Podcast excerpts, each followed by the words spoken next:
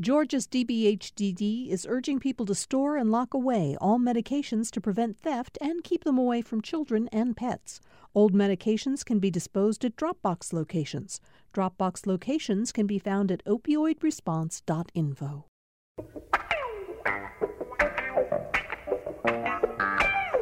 Okay, so I want to admit right at the top that today we're going to have a conversation on political rewind that, yes, might get a little scary for some of you out there because we're going to talk about really difficult subjects.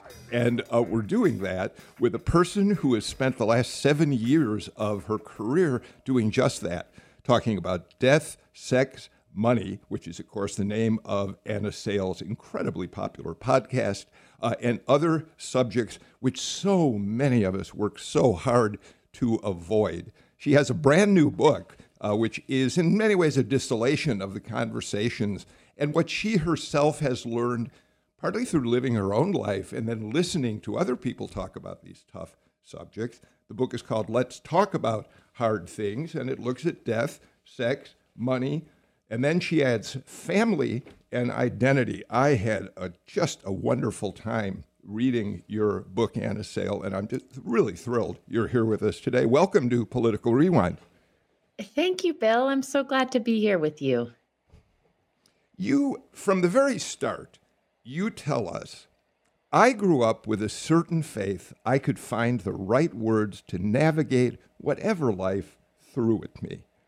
And then you were hit in the face with the fact that age 30, you were in a relationship that you knew was going to end in divorce. And suddenly, you say to us, I, I, I tried to Google what it meant, you know, that I was going to have a divorce. Yeah. Google doesn't have many answers.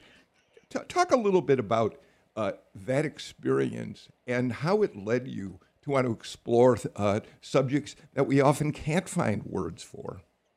Yeah, I mean, I, I want to say like what what a what a lucky life I had that I was 30 before I got hit in the face with something that I couldn't navigate around. But um, for me, the experience felt like, you know, I, I grew up in a family where I had a lot of older sisters. Uh, we went to church growing up. I was always like a student of kind of even music lyrics and poems and books just about how to live, always kind of collecting wisdom. And and then I was a journalist. So I I just developed this real kind of like bedrock faith that whatever came to me, came came at me, I could just put my head down, study, and try to learn how to fix whatever was hard. Um, and then I was 30.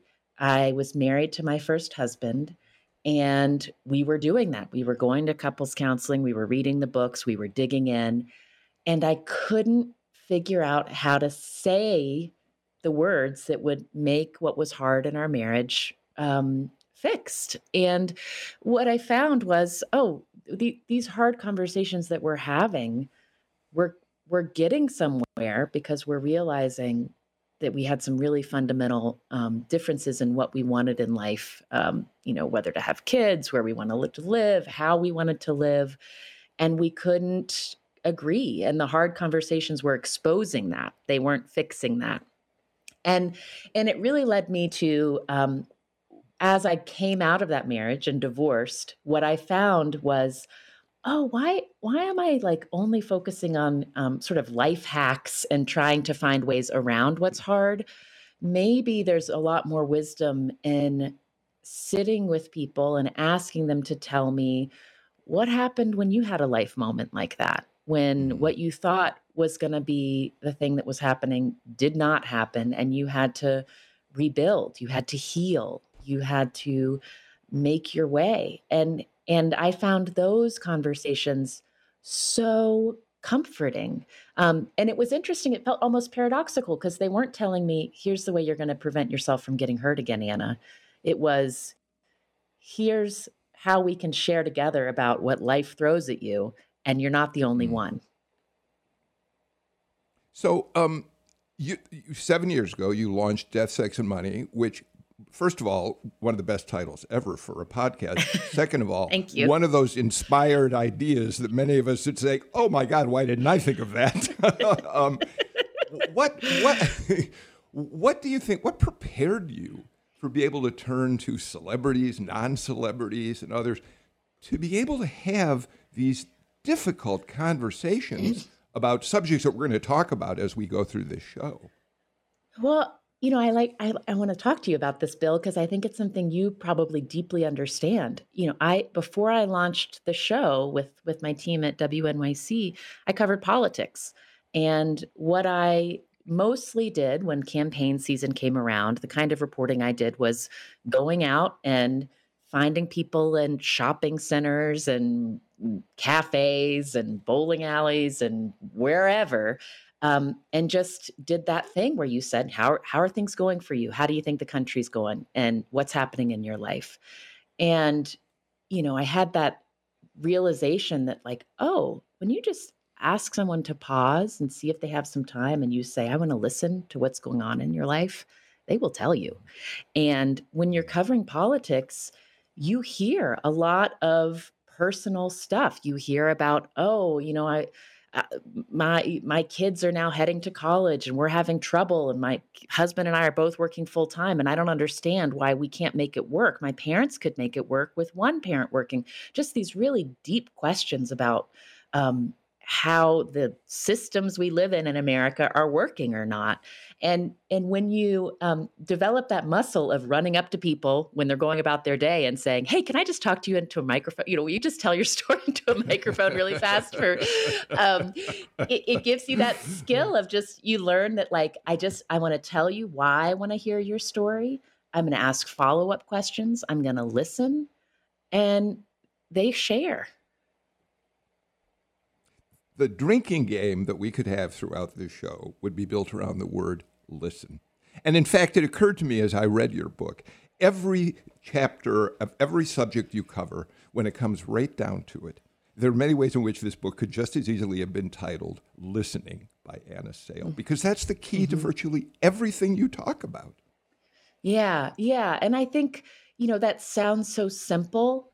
And then when you really think about how that happens in hard conversations in each of our lives it's so hard because really i think the um the really essential skill in listening especially when it's around something where there's disagreement or conflict or difference is the question like can i hear what this person is telling me even when it conflicts with my own point of view?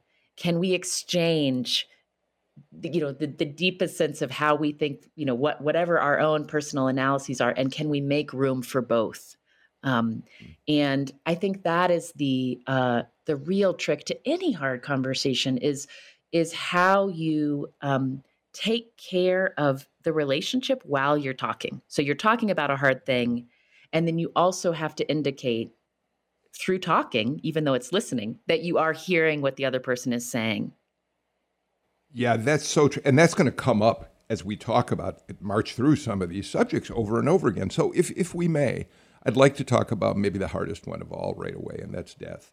Um, mm. is we, we've we've been exposed to more deaths in the last year and plus year and months, number of months uh, in our country, and it's been just a, a horrible thing to watch unfold as COVID nineteen has taken so many victims. Um, but your uh, section on death takes us back. Some of the book is really a memoir, of course, and you go back to the time when you confronted death for the first time, when your uncle Bailey, at a wed- at a wedding um, in North Carolina, uh, uh, suddenly died. Talk, tell us a little about that. Yeah, uh, thanks for asking about my uncle Bailey. Um, my uncle Bailey was my grandpa's brother, and he also was my grandma's sister's husband. So two siblings married each other and they lived across a cow pasture from each other and the two brothers farmed together so this was a very close family um, and it was actually at my grandparents' 50th wedding anniversary. So just imagine oh. every relative in in that local community in North Carolina was in that room where they were celebrating. And my uncle Bailey had been having some heart trouble, um, and we knew he was going in for a you know a, a doctor's appointment the next week. Um, but during the reception, uh, I I looked up. I was a teenager at the time, and right in front of the table of of desserts, um, I saw him grab the corner of the table and collapse. And then it was quiet, other than the sound of my mom and dad and my aunt delivering CPR and someone else calling 911.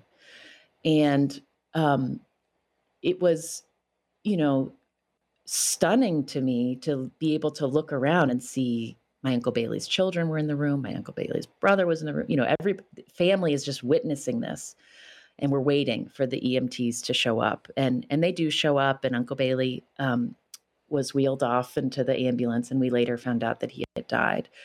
And uh, it felt so sudden and shocking. And then the other experience that has really stayed with me about that was um, they, there were so many very clear rituals about how this community came together uh, and and celebrated a life uh, after a death. And three days later, the whole those same people who were at the party were in the chapel at the mm-hmm. funeral home, and the same kind of dessert table was set up, you know, and we remembered and celebrated Uncle Bailey's life. Um, and you know, I later found out that uh, before he'd gone to the anniversary party, he had delivered a calf that morning. He had his coveralls in the washer. You know, this was a, yeah. a um, and and so it, it was it was profoundly shocking and also somehow um, taught me a lot about just when you have those rituals, it does not make the death less sad. He is he was still gone, but um, everyone kind of knew what to do. Mm-hmm. And I thought about that as I was writing the book because I realized, oh, I don't live in a community like that. I don't know what to do. Um, so many deaths that I have heard about uh, recently in the last year and a half, I found out first on social media. I have mostly been physically separate from from the people who are who are most close to the person who died. And so instead of being able to like make a casserole and bring it by, like my grandma showed me how to do, I had to figure out how to use words. And that's a lot tougher um, because the first instinct that one usually has is when you're trying to figure out the words to say, either on a phone call or on a Facebook wall, like so many weird ways. We've just lost. Um, there you come. You're back. Oh, am I back? Okay. You you yeah. want to say the thing that is going to um, make the person who is grieving feel better, and you can't. You know, yeah. um, you can't fix that loss. But what you can do is um, just say, I'm so sorry. I am so sorry. Here's what I remember about this person. And then listen to see what they're feeling and and validate the whatever feelings they're going through instead of trying to rush through to um, you know uh, you'll get through this you'll you know these sort of um, uh, things that we say that that often skip over the loss because it's too scary and hard to look at. Um, you quote um, Megan Devine, who has a website called uh, Refuge in Grief, and she says some things cannot be fixed; they can only be carried. Um, so I want to. I'll share with you a quick personal example of that. Um, my father died. Uh, it's been a long time now. He died in the mid '90s, and at the time, I, I, spent an awful lot of my time here. He's up in Chicago, and I was covering uh, the governor of Georgia at the time, Zell Miller, pretty extensively because he'd become a figure in national politics. Zell could be an exasperating, thorny character. He was from the North Georgia mountains. He had a spiky personality. We occasionally clashed, as all reporters did with him. But in the midst of uh, being in Chicago preparing for my father's funeral, uh, Zell called me. And we, we didn't talk for long.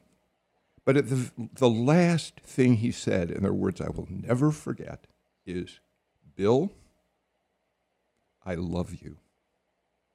Oh. And to me, that was such a profound statement from someone who made himself vulnerable in the moment. Never, never tried to, couldn't fix it, but it was a, it was an extraordinary moment, and I I, I, I think you would understand why that could, would be such a powerful moment. Yeah. Oh, I love that memory, and and I think what it speaks to is, um, you know, I've been thinking a lot about like all of us are figuring out how to talk about loss with one another and we're kind of re reuniting even if we were some of us were working you know in our workplaces uh, as essential workers all this time. We've you know we haven't been gathering socially as much. So how do you how do you begin to acknowledge that loss? And and i think that um bill i love you is that's he took that step of saying i'm going to like go out on a limb here outside of the usual way that we communicate and i'm going to indicate that something big i'm recognizing that something big is happening and you are going through something big and um what a gracious what an, what a what a like extension of grace i feel and and that's i yeah. think what um when you can think about how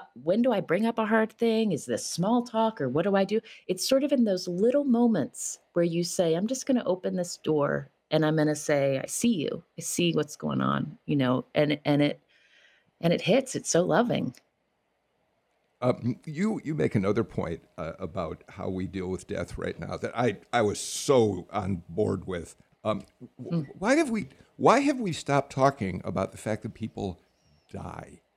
Now we mm-hmm. talk about them passing away, passing over, transitioning. Now I appreciate that some of those words are relate to religious understandings of death. Nevertheless, those words have creeped into uh, into the to our culture on the news, for example. We so and so passed away at age 67. And it feels to me like it's an avoidance of dealing with the reality. Sorry, they were here yesterday, they're gone today. And as you say in the book, death is overwhelming, but it's not complicated. Someone was here, now they're gone. Yeah, I mean, I I like you, I said, you know, I understand why we move you choose different words when we're talking about death. Um, sometimes it's uh, you know, even to just try to be um polite or also respect the dignity of of the person who's gone, you know, so we we we look for these words um and and I think it's if if that's your religious tradition or that's the way that you i like i i understand all of those impulses but i also wanted to point out here's what's lost when you use euphemisms. Um, you like you say you sort of gloss over the real reality of death. Death is an ending um, it, it is an ending of, of one sort even if you believe in in um, an afterlife, it is a change, it is an ending. And also, it can obscure some really fundamental um, facts about how our society is working. Um, one of the people I talked to in the chapter on death is Alicia Garza, who uh, coined mm. the term Black Lives Matter. She's an activist based in Oakland. And and her point is, you know, I, I really think we need to say when we're talking about death, um, how someone died. Uh, you know, she talks about in the context of um, police violence. Like she uses the verb murdered. Um, she talks about people in her community in Oakland dying because of neglect. Um, I think, you know, I have thought about this a lot with the uh, overdose tragedy that's ravaged my home state of West Virginia and and noticed the ways, you know, sometimes obituaries will acknowledge um, that someone died after a battle with addiction, and sometimes they say uh, died at home.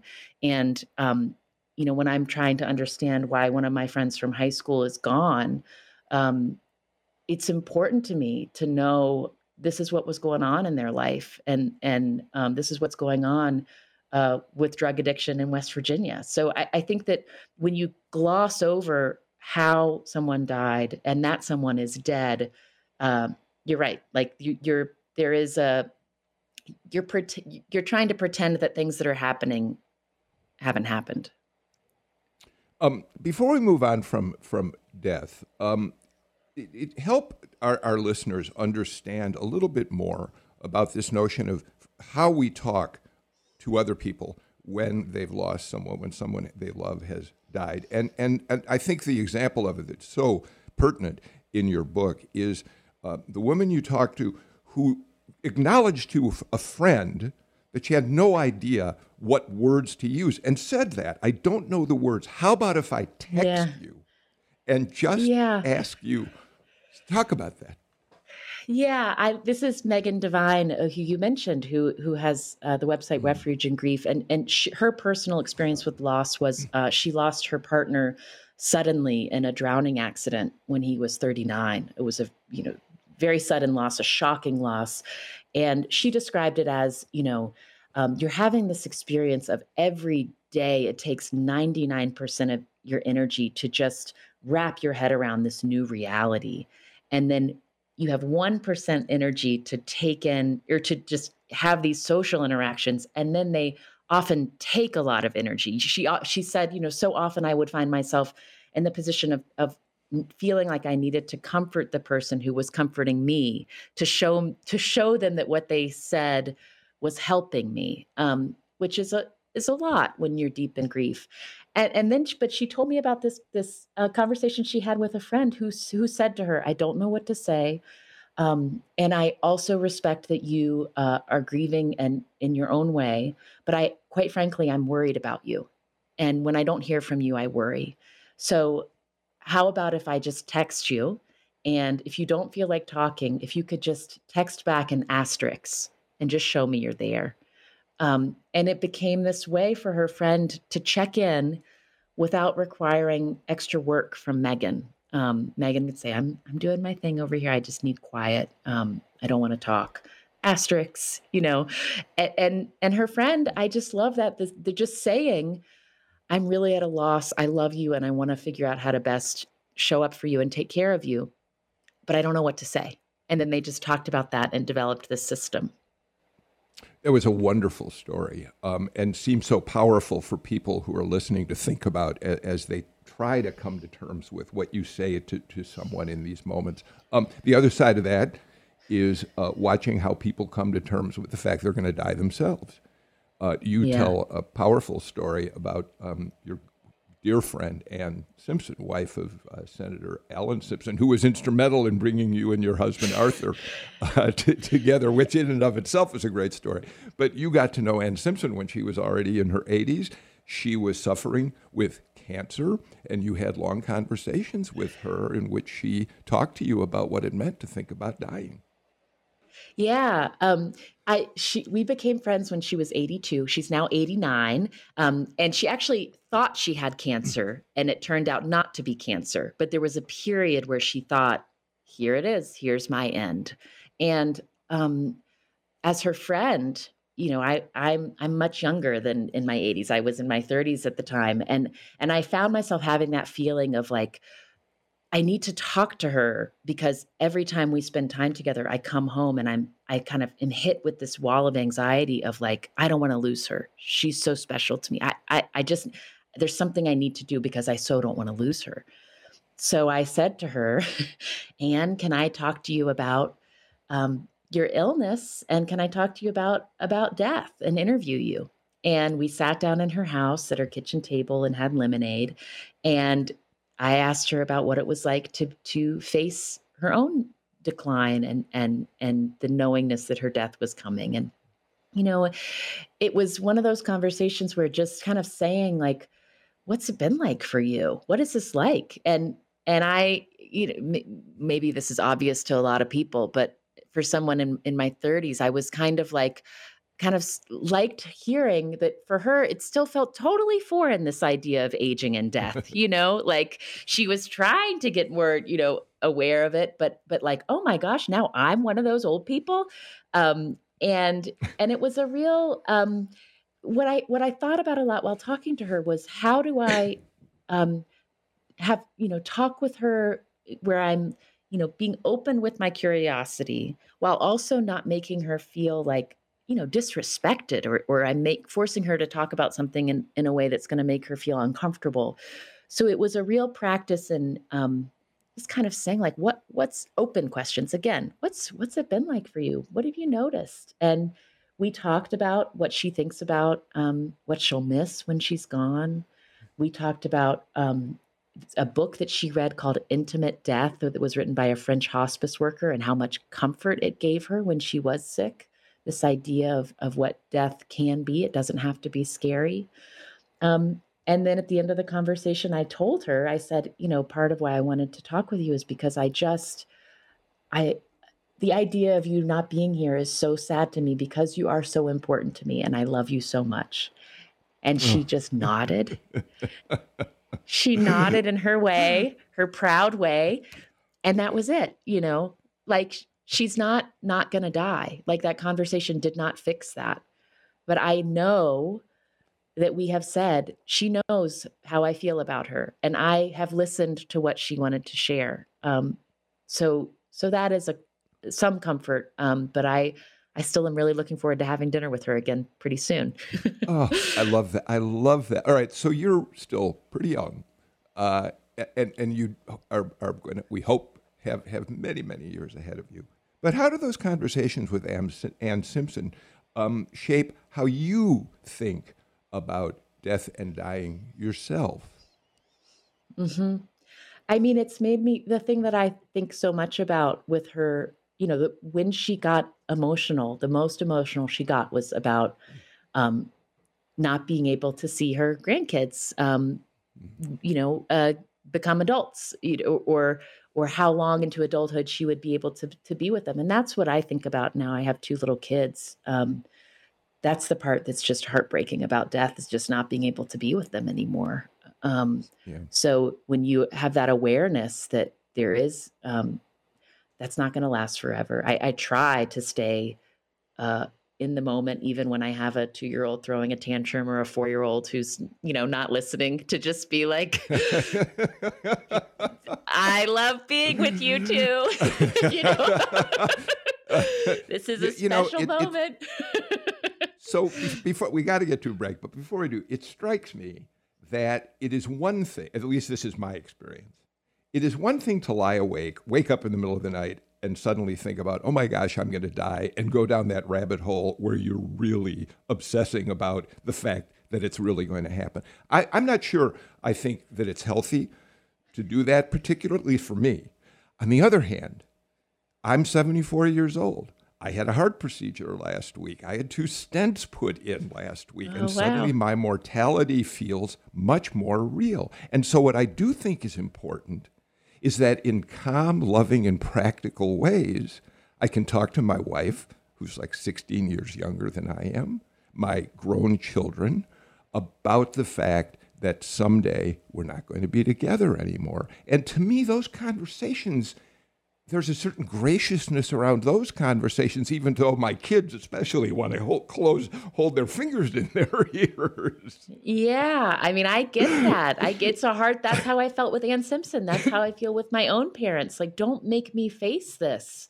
Um, but also, when you push through that and say, like, you know, what is it like to be, you know, my my dad is in his 80s. What's it like? You know, what how do you what are you thinking about like your priorities right now and and those conversations like to know that you're having them and have had them when you don't have the opportunity anymore. Like that's that's why you got to push yourself to pull your fingers out of your ears. I, I think that's exactly right. Anna Sale, um, we're going to continue talking. I really want to talk to you about your uh, section on sex, which is just as much about relationships, and I found it really resonant for me in my life.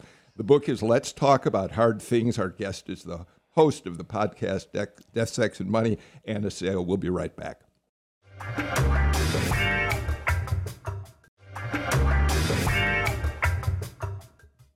Welcome back to Political Rewind. I'm talking with Anna Sale, host of the podcast Death, Sex, and Money about her book, Let's Talk About Hard Things, which is a distillation of things she's learned and listened to as people talk about those very difficult subjects. Anna, if you will indulge me for just one moment, I do want to wish a happy birthday to our senior producer, Amelia Brock. It's a big day for Amelia, who I have to, who I have to tell you is wise behind, beyond her years, has a wicked sense of humor, still spins records on vinyl. She can tell you about the latest trap music group, but can also point you to a Thelonious Monk record you really need to add to your collection. And since she's joined Political Rewind, she's been wonderful in helping us expand the uh, variety of people who have been panelists on this show. So thank you, Anna, for letting me wish Amelia Brock a very happy birthday. Of course, I join you in that. Yay, Amelia.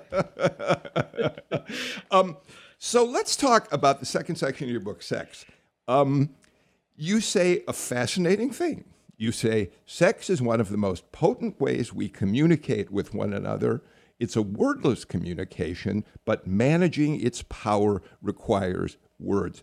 And a good part of what you discuss with us is um, how couples learn to be willing to say things to each other like, What do you like? What don't you like? What would you like me to do? What would you.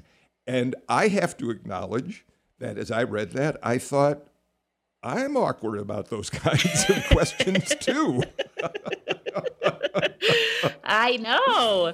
Um, it's because a, lot of us are. And Bill, I want to say, like, I, mm-hmm. I, to all you listeners out there who heard Bill's forward promote before the break about sex coming up, I'm sure there's some sitting in their driveways because that's like one of the best forward promotes in all of public radio history.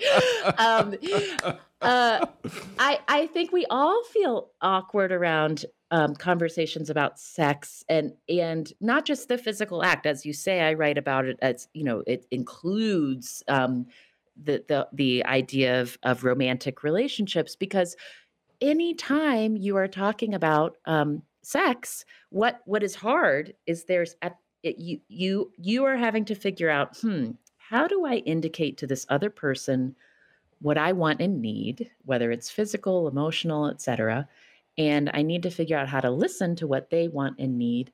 And there's always that risk at the middle where those two meet that they're not going to match up, you know?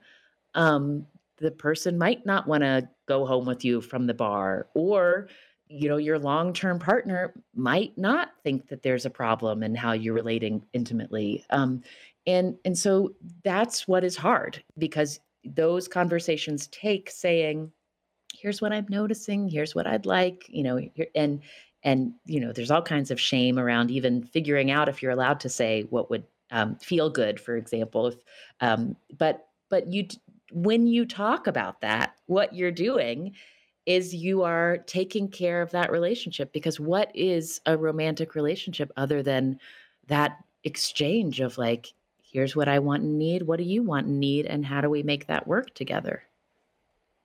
There's an old cliche that I think has some applicability here. Um, uh, good sex does not necessarily make for a good relationship, but bad sex almost certainly will cause real problems in a relationship. yeah, I mean, and I think that that's like, um, you know, it, it. I I think that's a really. I'm going to tease that out a little bit, which is to say, like, you know, um, I write in the chapter about, uh, you know, in any relationship, there is. Um, change, right? Because sex also is about our bodies, it's about our stress levels, like, you know, how we're feeling emotionally, uh, whether we're ill or not. And so, even when you think, oh, I talked about this with my partner when we were getting together 15 years ago, we've worked it out.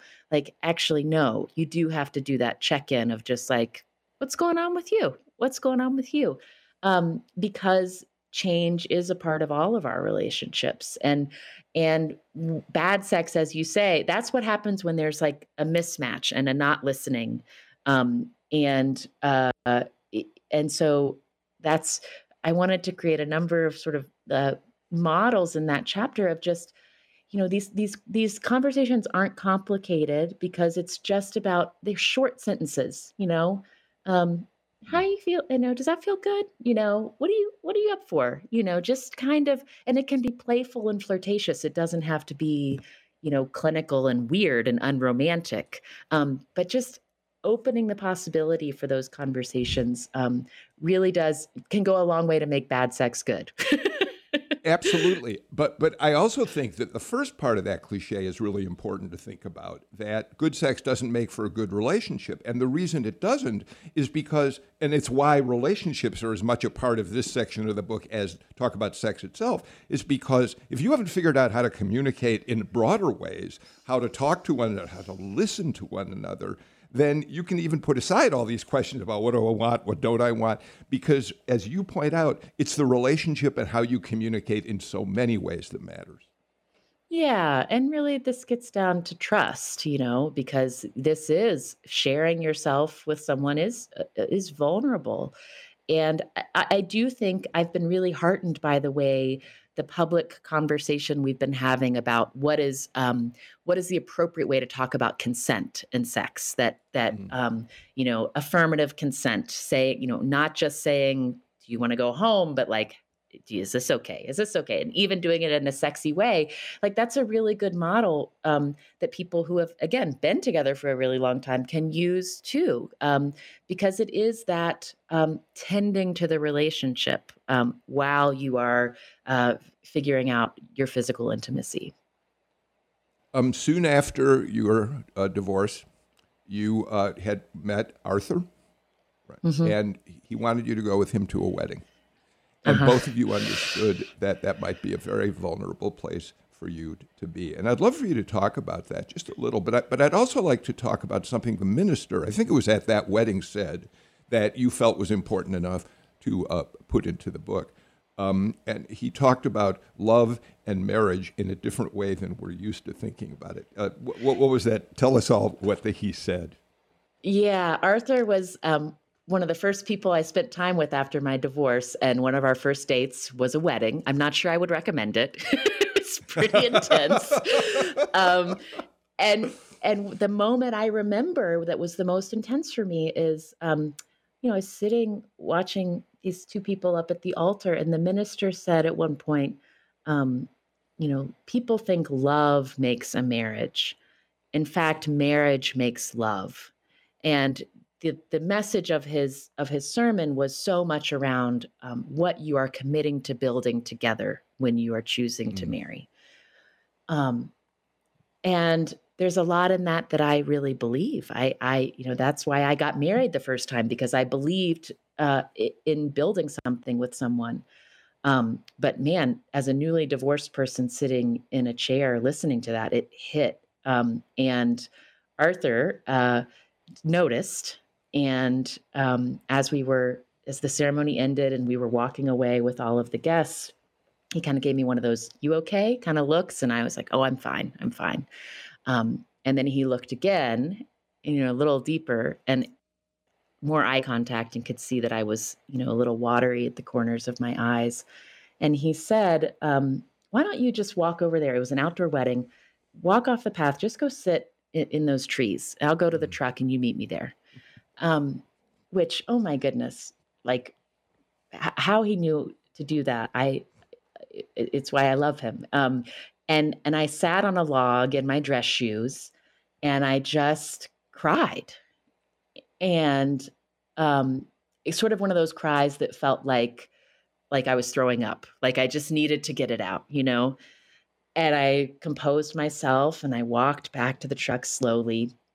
And then I saw that he had uh, while I was crying in the woods, um, he had gathered together some wildflowers and put them on the passenger seat of the truck. Like just oh, Arthur. really sweet, really sweet.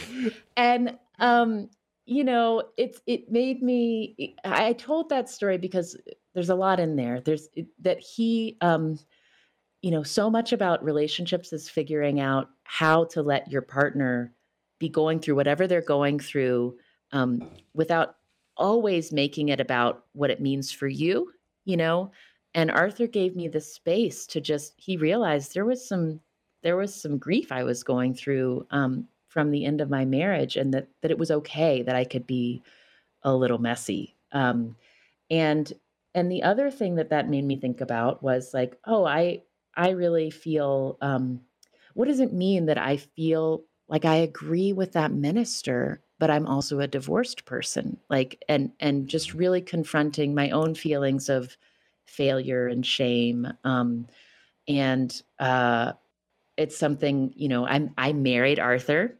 Spoiler yeah. to make the I married him after after a lot of you know sort of figuring out our way forward and and me pushing through a lot of fear and me having a, a long period where I was saying like I don't know what I can do right now. I'm I'm still working through this, and he he was okay with that. Um, but but certainly, I think the thing that I think about how I how I think about marriage making love, I think yes, it does. Marriage does make love, and also um, sometimes marriages don't last forever. Yeah. Um, Here, everybody, you all hear these threads that kind of run together in here. It's again, Arthur was would certainly have been willing to sit and listen, not to try to mm-hmm. to to heal you with his words. He lets you have the space you needed. It goes back to talking about death and how we respond to people who are in mourning. Um, I, I, do want to say, I've got to get to our final break of the show, but I have to tell you, uh, Anna, when I read that sentence to my wife, uh, you know, love doesn't make marriage, marriage makes uh, love. Janice just lit up. She said, Oh my God, that is so true. I mean, we've been together now 28 years, and I think we love each other far more today than we did back then. And a lot of that has to do with what we go through, as you know, in learning how yeah. to talk with one another, respect and care for uh, one another. Anna Sale, we got to take a break. We'll be right back with more on Political Rewind.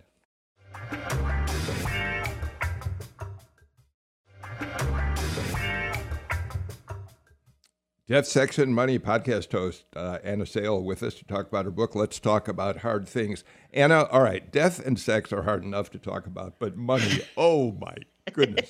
You know, my, my wife and I have a, a, a team of a couple of financial planners who have worked with us for a long time. They work for one of the most respected money management firms in the country. They have become close friends over the years. They've advised us. It doesn't matter. The twice a year that we go in to talk to them about our finances, we both feel is like visiting the dentist for a root canal. money, strangely enough, can in some ways be the most complicated issue of all the things in your book.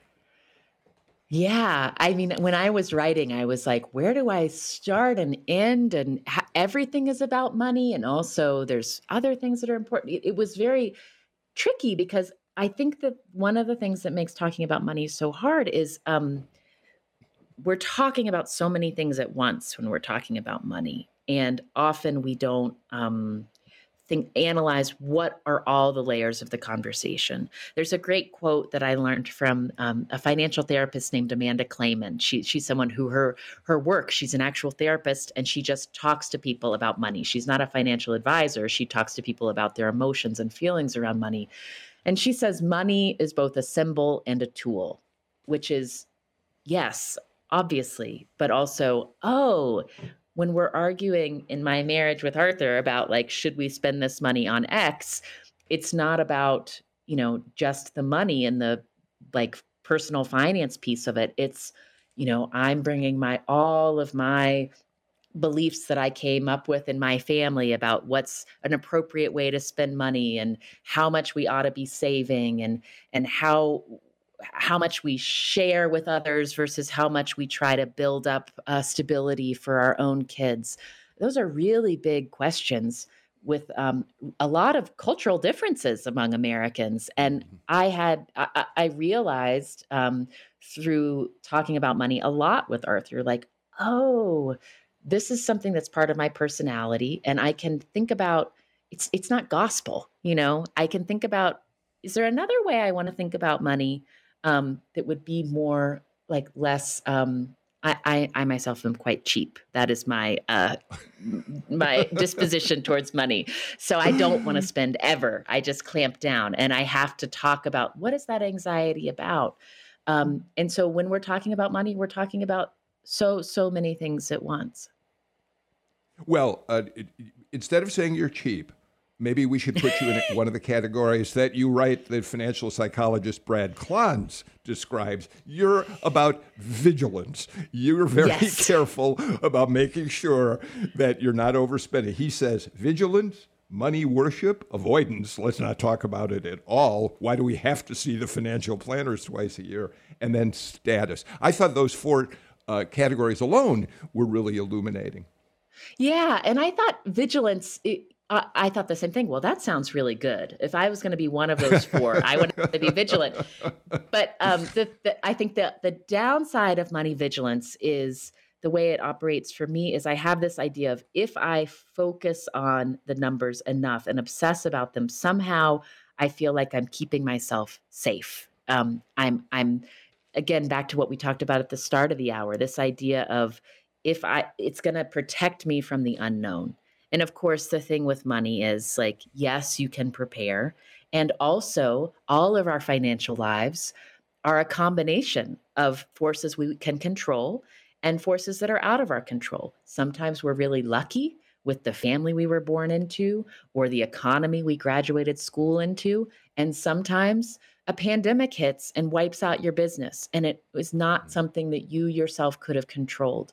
But so often, because the way we talk about money in our culture focuses so much around personal agency and personal choices and uh, it, it can be when you have something that's not going well in your financial life shame stops us from having the conversations that could actually help us you know figure out how to get out of it. Um, throughout uh, uh, the section on, on money i thought about i went back and thought about a quote that actually appears in the family section of your book, but that again is a theme that I think ties together so many elements of what you talk about. Your conversation with Hasan Minhaj. He told mm-hmm. you that his dad said to him, Do you want to be right or do you want to be together? Do you want to listen and resolve conflict or to stand firm in your convictions and your truth? And, and I think that applies certainly to sex, to money, to family, and to identity, the other things you write. That is so crucial to all of this. How do we learn to have productive, respectful conversations in which the, the point is not to win, but to hear the other person and find a way to come together? You know, I think about, I love that quote. Do you want to be right or do you want to be together? Um, because again, it's about that's what a hard conversation will help you figure out you know sometimes it is it is appropriate that you say actually i don't agree. I'm not mm-hmm. going to be uh, in coalition with you on this if it's a political thing or i i i'm not going to go along with this. I have it's it's uh, antithetical to my principles and i i say no. Um, but sometimes you can have a hard conversation and you realize oh here's i you see it differently than i do I'm going to listen to that. I'm going to hear why. And I'm going to think, okay, that's not a deal breaker for me.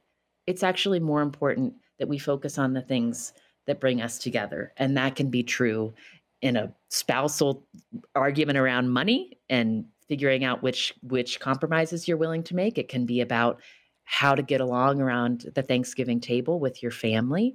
It can be at the highest levels of of uh, you know figuring out political coalitions and how to live in a democracy.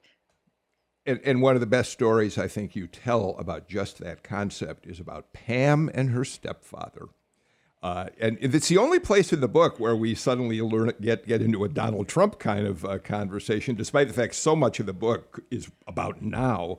Um, Pam couldn't stand her stepfather, among other reasons, because he was a big Donald Trump. She, Fox News was out in the house 24 hours a day, but they managed to overcome that over many years. You write.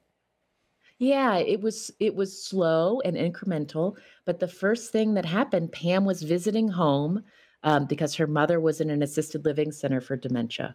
Her mother, George's wife, and she first noticed that George started turning off Fox News when she was in the house, which she found she found respectful, and they watched Family Feud together instead. And this is all in the midst of the 2016 political campaign. And then George just said to her, he said, "Pam, I want you to know our relationship is more important to me than politics." So he just said, I'm going to take care of what we have together, even though we know we have these differences. And actually, that allowed them to talk about their political differences in a totally different spirit rather than rolling their eyes at each other. They could be curious, and Pam could say, Why do you think this? And he could say the same thing to her. And while they were able now to talk about their political differences, they also could be continue to be in relationship while they were both facing the decline of this woman they both loved. And Pam's mother died in 2016, summer of 2016. And she told me that the relationship that she built with George is one of the proudest achievements of her life. Um, and that says something, you know. It's not about winning yeah. a political debate. There's there's other bigger stuff uh, to tend to. I, I have to admit that when I read about Pam and her stepfather, it, and especially the two things. Um, she's proudest of being able to forge that relationship, and his having said to her, uh, Our relationship matters more than Fox News. It brought tears to my eyes because mm-hmm. it's so powerful, so powerful when people choose to be together rather than to uh, maintain their kind of separate uh, silos um, in, in the world. We are out of time uh, for today's show, Anna Sale, and I am frankly sorry we are. I could talk to you for another hour at least about this wonderful book. Let's talk about hard things, but I hope people will get a chance to read it themselves. It's been a great pleasure to have you on the show. Not only should people read your book, Anna, they should, if they don't, listen to your podcast. Uh, I, I, looked it up a minute ago. The, the new uh, uh, podcast is about a, f- a former pro climber who is now dealing with a chronic, a devastating chronic illness, and that's there on your podcast site. Anna Sale, thank you for being with us today. Oh, what a pleasure, Bill. Thank you so much. We're out of time. Back again tomorrow. In the meantime, take care, stay healthy. Figure out if masks are important to you. I think in many cases they are. And if you're vaccinated, which I'm sure you are, tell a friend it's time they do the same thing. See you all tomorrow.